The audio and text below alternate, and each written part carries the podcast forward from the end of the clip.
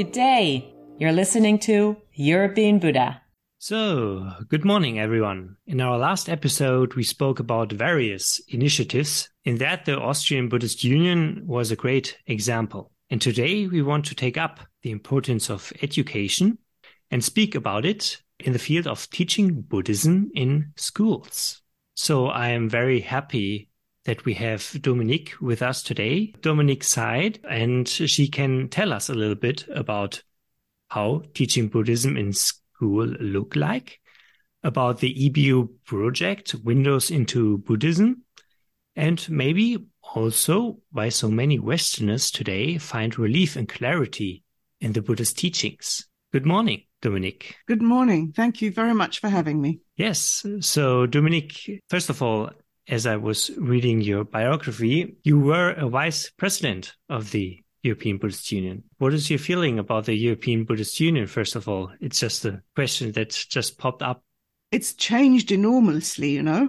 Um, yeah. I mean, I, I did very tentatively have connections with it, you know, 20, 30 years ago when it was very small.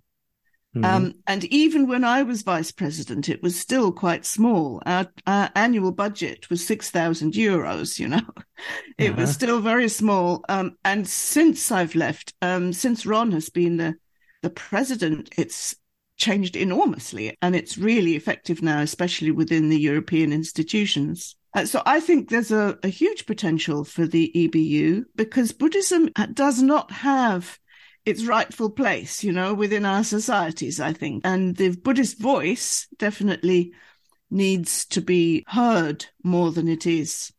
So the EBU is a perfect platform for that.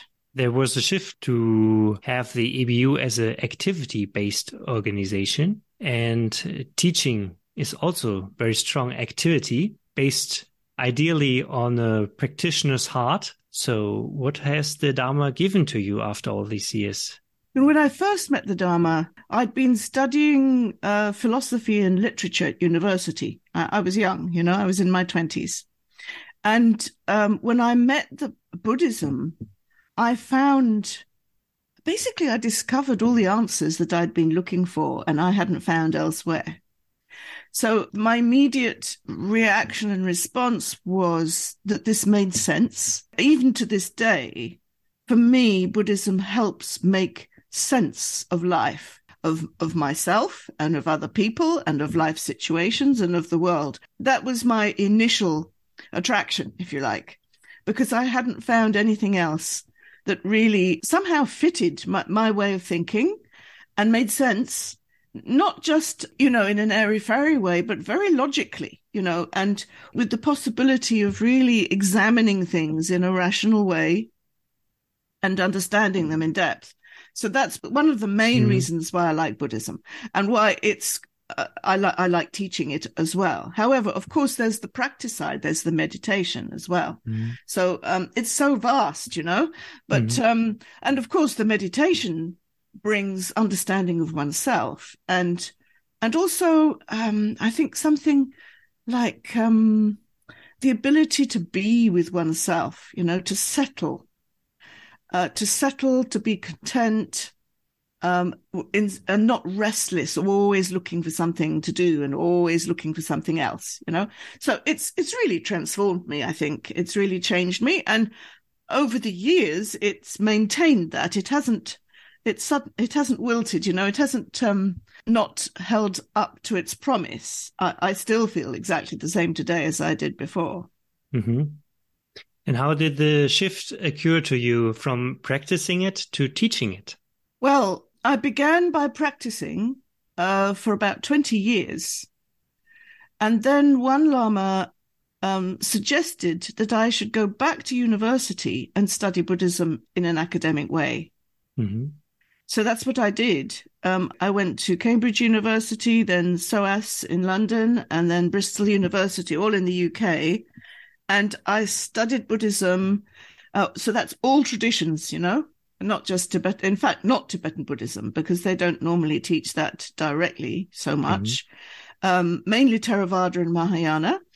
And by engaging with it in an academic way, then it, that sort of naturally led to teaching it in schools, if you like, because the curriculums are very similar. Mm-hmm. Personally, I, I really enjoy the study. I find it stimulating. I couldn't just be with Buddhism without understanding things, you know, without being able to discuss and debate. It's for me, that's part of it. Yes, you just mentioned um, the academic background. So, um, studying Buddhism in the university. Was it also uh, taught in in the schools back in the day? Yes, yes, it was. Yes, it started at the beginning of the nineties. That in the UK, that they began introducing world faiths on the curriculum to give children general information about all the other religions which are practiced within the UK by immigrants, you know, by mm-hmm. immigrant mm-hmm. populations mainly. They were introduced that way anyway, and of course, then they spread sometimes. Um, so it was general information so that that we have a basic understanding of each other between faith communities. Mm-hmm. That was the original idea. And so Buddhism is one of the six world religions, and it was included on the curriculum from that time. This is, a, I find, a very interesting topic. When we think about Buddhism, uh, it appears to be, first of all, a religion, one of the world religions, but it's also at the same time a philosophical system somehow. And uh, it would be interesting to know, yeah, in what kind of way, what kind of approach is there uh, to teach it in schools? Is it a religion or like a ethical system? Each country is different. Mm-hmm. Uh, so just within Europe, yeah, if we just speak within Europe at the moment, um, in the UK, Buddhism is mainly taught within the world faiths religious studies area as an example of one of the world faiths. So then it's uh, but it's an academic study, right? Um, it's not teaching the practice of Buddhism. Mm-hmm. It's teaching the ideas and, mm. and, and the cultural expressions, you know, pilgrimage, you know, and, um, you know, funerals, you know, there are various cultural expressions which would then be compared to similar religions. So people can compare and, and understand the differences and the similarities between different faith groups. Mm-hmm. Um, so that's within the UK. Only very rarely is it included within the philosophy curriculum in the UK, mainly because philosophy teachers have never considered Buddhism um, a philosophy. They thought of it as a religion, and so therefore they tend not to touch it. Mm-hmm. However, see. in other countries like Germany, uh, in certain regions of Germany, Buddhism is part of the curriculum but only within the ethics or philosophy curriculum because they cannot teach religions in schools. So it is handled in different ways mm-hmm. um, by different countries, depending on the legal system. Um, but the good thing is that Buddhism can actually be all of these things. You know, it can be a philosophy, it can be an ethical system, it can be a religion. And so, um, yeah, you do find it taught in in different ways. Um, zooming in into the classroom, what is your experience about uh, teaching Buddhism, at least some big part of it, to uh, children or to young adults? How do they uh, listen to the wisdom, to some stories of the Buddha or the Dharma? How do they adopt it? Is it a foreign thing or is it strange? um, so I think, you know, certainly within the London situation, we now live in a very multicultural society. Mm. So within almost every single school class, you have people from different cultural backgrounds and different religious backgrounds. Actually, there's not just one reaction to Buddhism at all. You know, different children will have quite different reactions. Some will feel that it's very unfamiliar, very foreign, very strange, mm-hmm. and they won't really relate to it very easily at all. And others will actually very quickly think that it makes a lot of sense and they and they like it. Mm-hmm. Yeah. So I, I think also one has to be very sensitive to the fact that some people in the class will really believe in God. So when Buddhists, um, you know, deny the existence of God, we have to do that in a very sensitive way. Because for some people, you know, God is really important. You know, one can't assume or presume. One has to offer the Buddhist viewpoint as one possible viewpoint that they can consider, you know, mm-hmm. but without any any pressure or any any trying to to convince them at all. And then it's actually each person has their own connection. You know, mm-hmm. some people feel very closely connected quite quickly and easily, and others don't. And and so that's that's how it evolves, really. What would you say about this uh, this question? I find it very very good. Like, does Buddhism believe in, in God? Or do you believe in God as a Buddhist practitioner? What is your answer when you encounter such a question? Well, actually, quite a lot, especially in the older classes after 16 years old, that um, philosophy of religion is part of the curriculum also. So the children do have the opportunity to reflect about God about what God means, who who He is, what what we really mean by God, and the existence of God. So one can re- link it to that a little bit. So for me personally, no, I don't believe in the existence of a personal God in the way it was taught to me. I was uh, brought up as a Roman Catholic. Yeah. Mm-hmm. So in the way it was taught to me when I was a child, I don't believe like there's an old man in the sky. That I don't believe. But I do believe that there is a universal principle of wisdom and, and compassion or wisdom and love that pervades everywhere and that everyone can partake in and, and develop in themselves. To some extent, especially on a very simple level, it's just words that are the difference, mm-hmm. you know? it's not Buddhists don't believe in a person who is God, but they do believe in a principle, you know, mm. in cosmic principles, but they're impersonal and and universal principles. Mm. But they hmm. have very similar qualities to the qualities that are ascribed to God.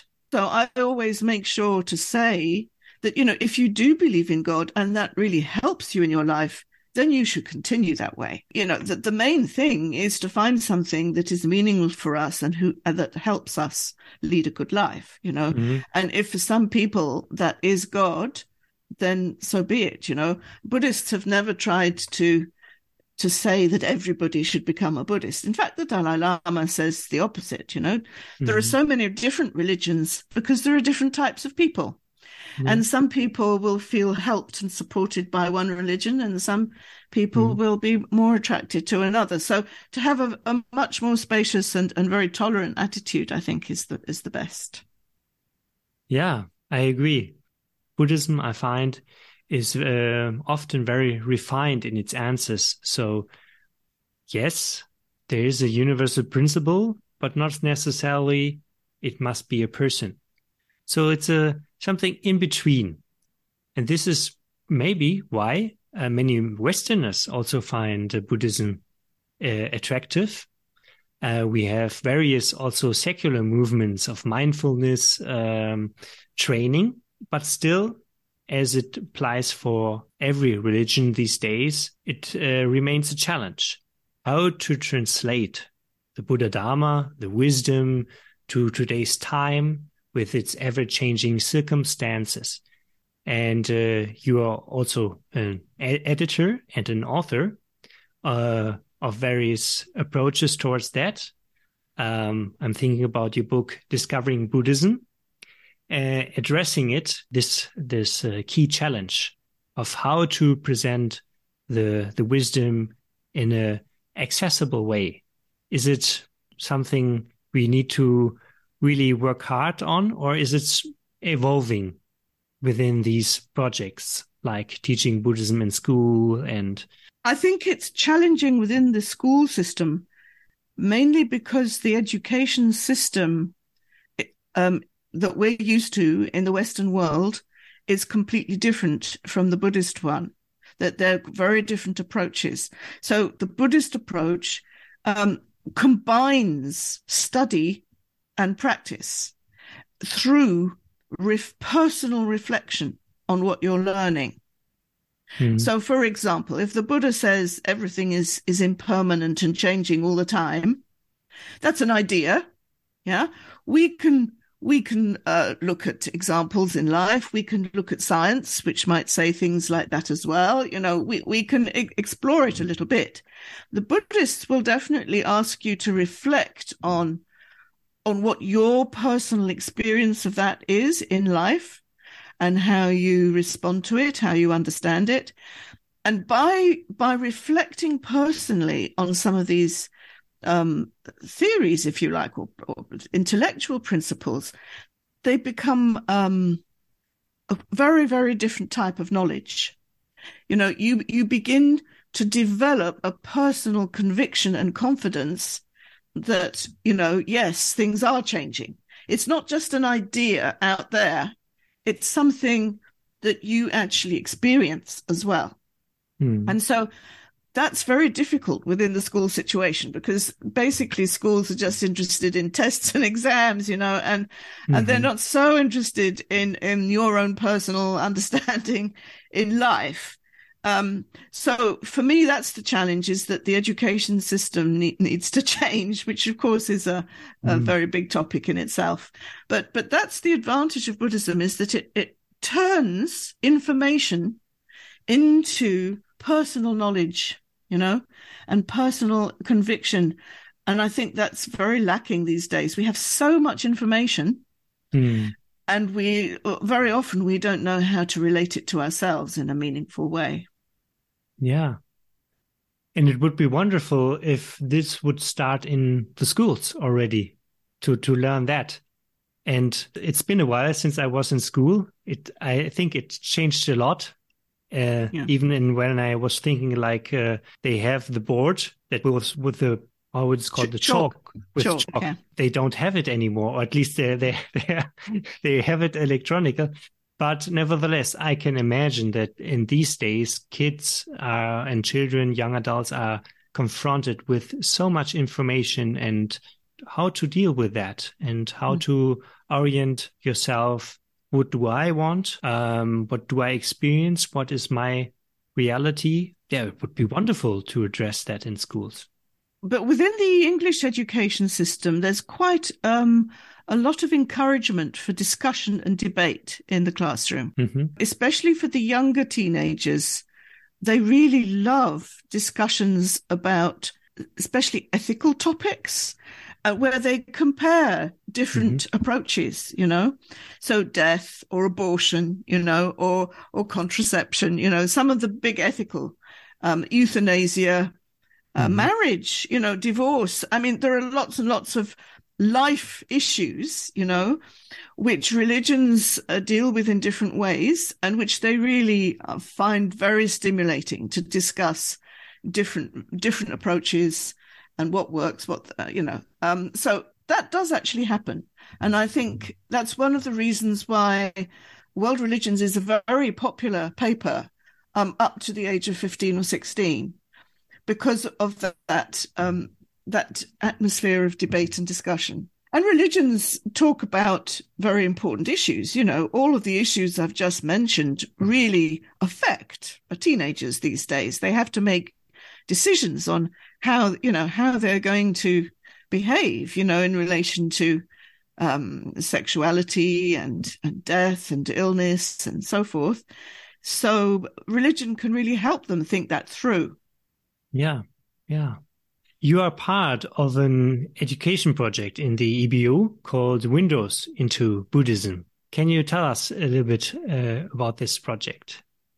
So, this project was born from the fact that even though Buddhism is on the curriculum in several different countries in Europe and outside of Europe too, unfortunately, there are not very many good resources available to help teachers teach it. Um, when I was teaching Buddhism for uh, 16, 17, and 18 year olds, Um, we had a curriculum with uh, exams that the children had to do at the end, hmm and there was no textbook, for example. And so I wrote the textbook to go with the curriculum. So that's just an example, you know. So what it means is that many teachers just simply do not choose Buddhism as an option because it's too difficult for them. They they haven't got the materials they need to be able to teach well, and they don't have the time to go here, there, and everywhere to find them. So um, what we wanted to do is gather together in one place all the resources that teachers need to be able to teach the, the subject in schools in different countries, all the way through from the age of five all the way to the age of 19. hmm Um, and we've arranged it according to age groups, of course, and uh, according to topic. And there are many different media. There's videos, there's PDFs, there's audios, there's p- PowerPoints. Um, and so teachers can very simply and easily have everything together to teach a particular topic in class hmm they have found it extremely useful. You know, um, it's still work in progress. Um, on the fifth of May, just in uh, we we are launching the the five to eleven year old section. The other sections were launched last September, two thousand and so then the the you know the whole age range will be complete, but it's still a work in progress. So we continue to add more materials all the time but I think, yeah, it's tailor made for teaching children. So it's simple and it provides, you know, the props that teachers need to make teaching interesting and relevant and uh, authentic as well, you know. Mhm. So it's reliable material that um, I check to make sure that we don't put anything on there which is dodgy, you know, Mhm. or not or not quite accurate, you know. Yeah. And you already uh, met once, is that right? Um, one of the features that we're offering on the website is webinars for school teachers. Uh-huh. Um, and our very first webinar will be on the 8th of June, Upcoming. okay. upcoming, upcoming. That's the first one. Uh, we did a little survey. We have, we have a mailing list asking teachers, uh, you know, how long they wanted the webinars, when they wanted them and Mhm. what topic they were interested in. Mhm. And the very top topic was Yeah. enlightenment. ah, easy so one. well exactly so um so we're doing it on enlightenment we're, we're responding to that um Mhm. yes and so that that's an opportunity to to come together with teachers from many different schools to go over um, the actual subject knowledge and clarify questions, but also for teachers to be able to to share with each other the experience they have of teaching in the classroom, and I they often really appreciate that because each teacher is just alone in their school, you know, Mm. and to know what's happening in other schools is always really rewarding. Wonderful, wonderful. We will put every information about that in the episode description. Thank you very much, Dominique, for your time and your sharing. And uh, is there anything you would like to address to the audience? I guess just that I think Buddhism has a lot to offer in schools and in education generally because its ideas are so different from what we're used to. And so therefore it stimulates us, you know, it, it prompts us to think and question and hmm. to think deeper about some things which we may have taken for granted. And because Buddhism is so different, you can't take anything for granted anymore, and you have to think through it, you know, in a more deep way. So I, th- I think it, that it has a lot of potential to, to wake us all up and, and get us to think intelligently about a lot of the things that we, we're just assuming all the time and not really, not really thinking through very well.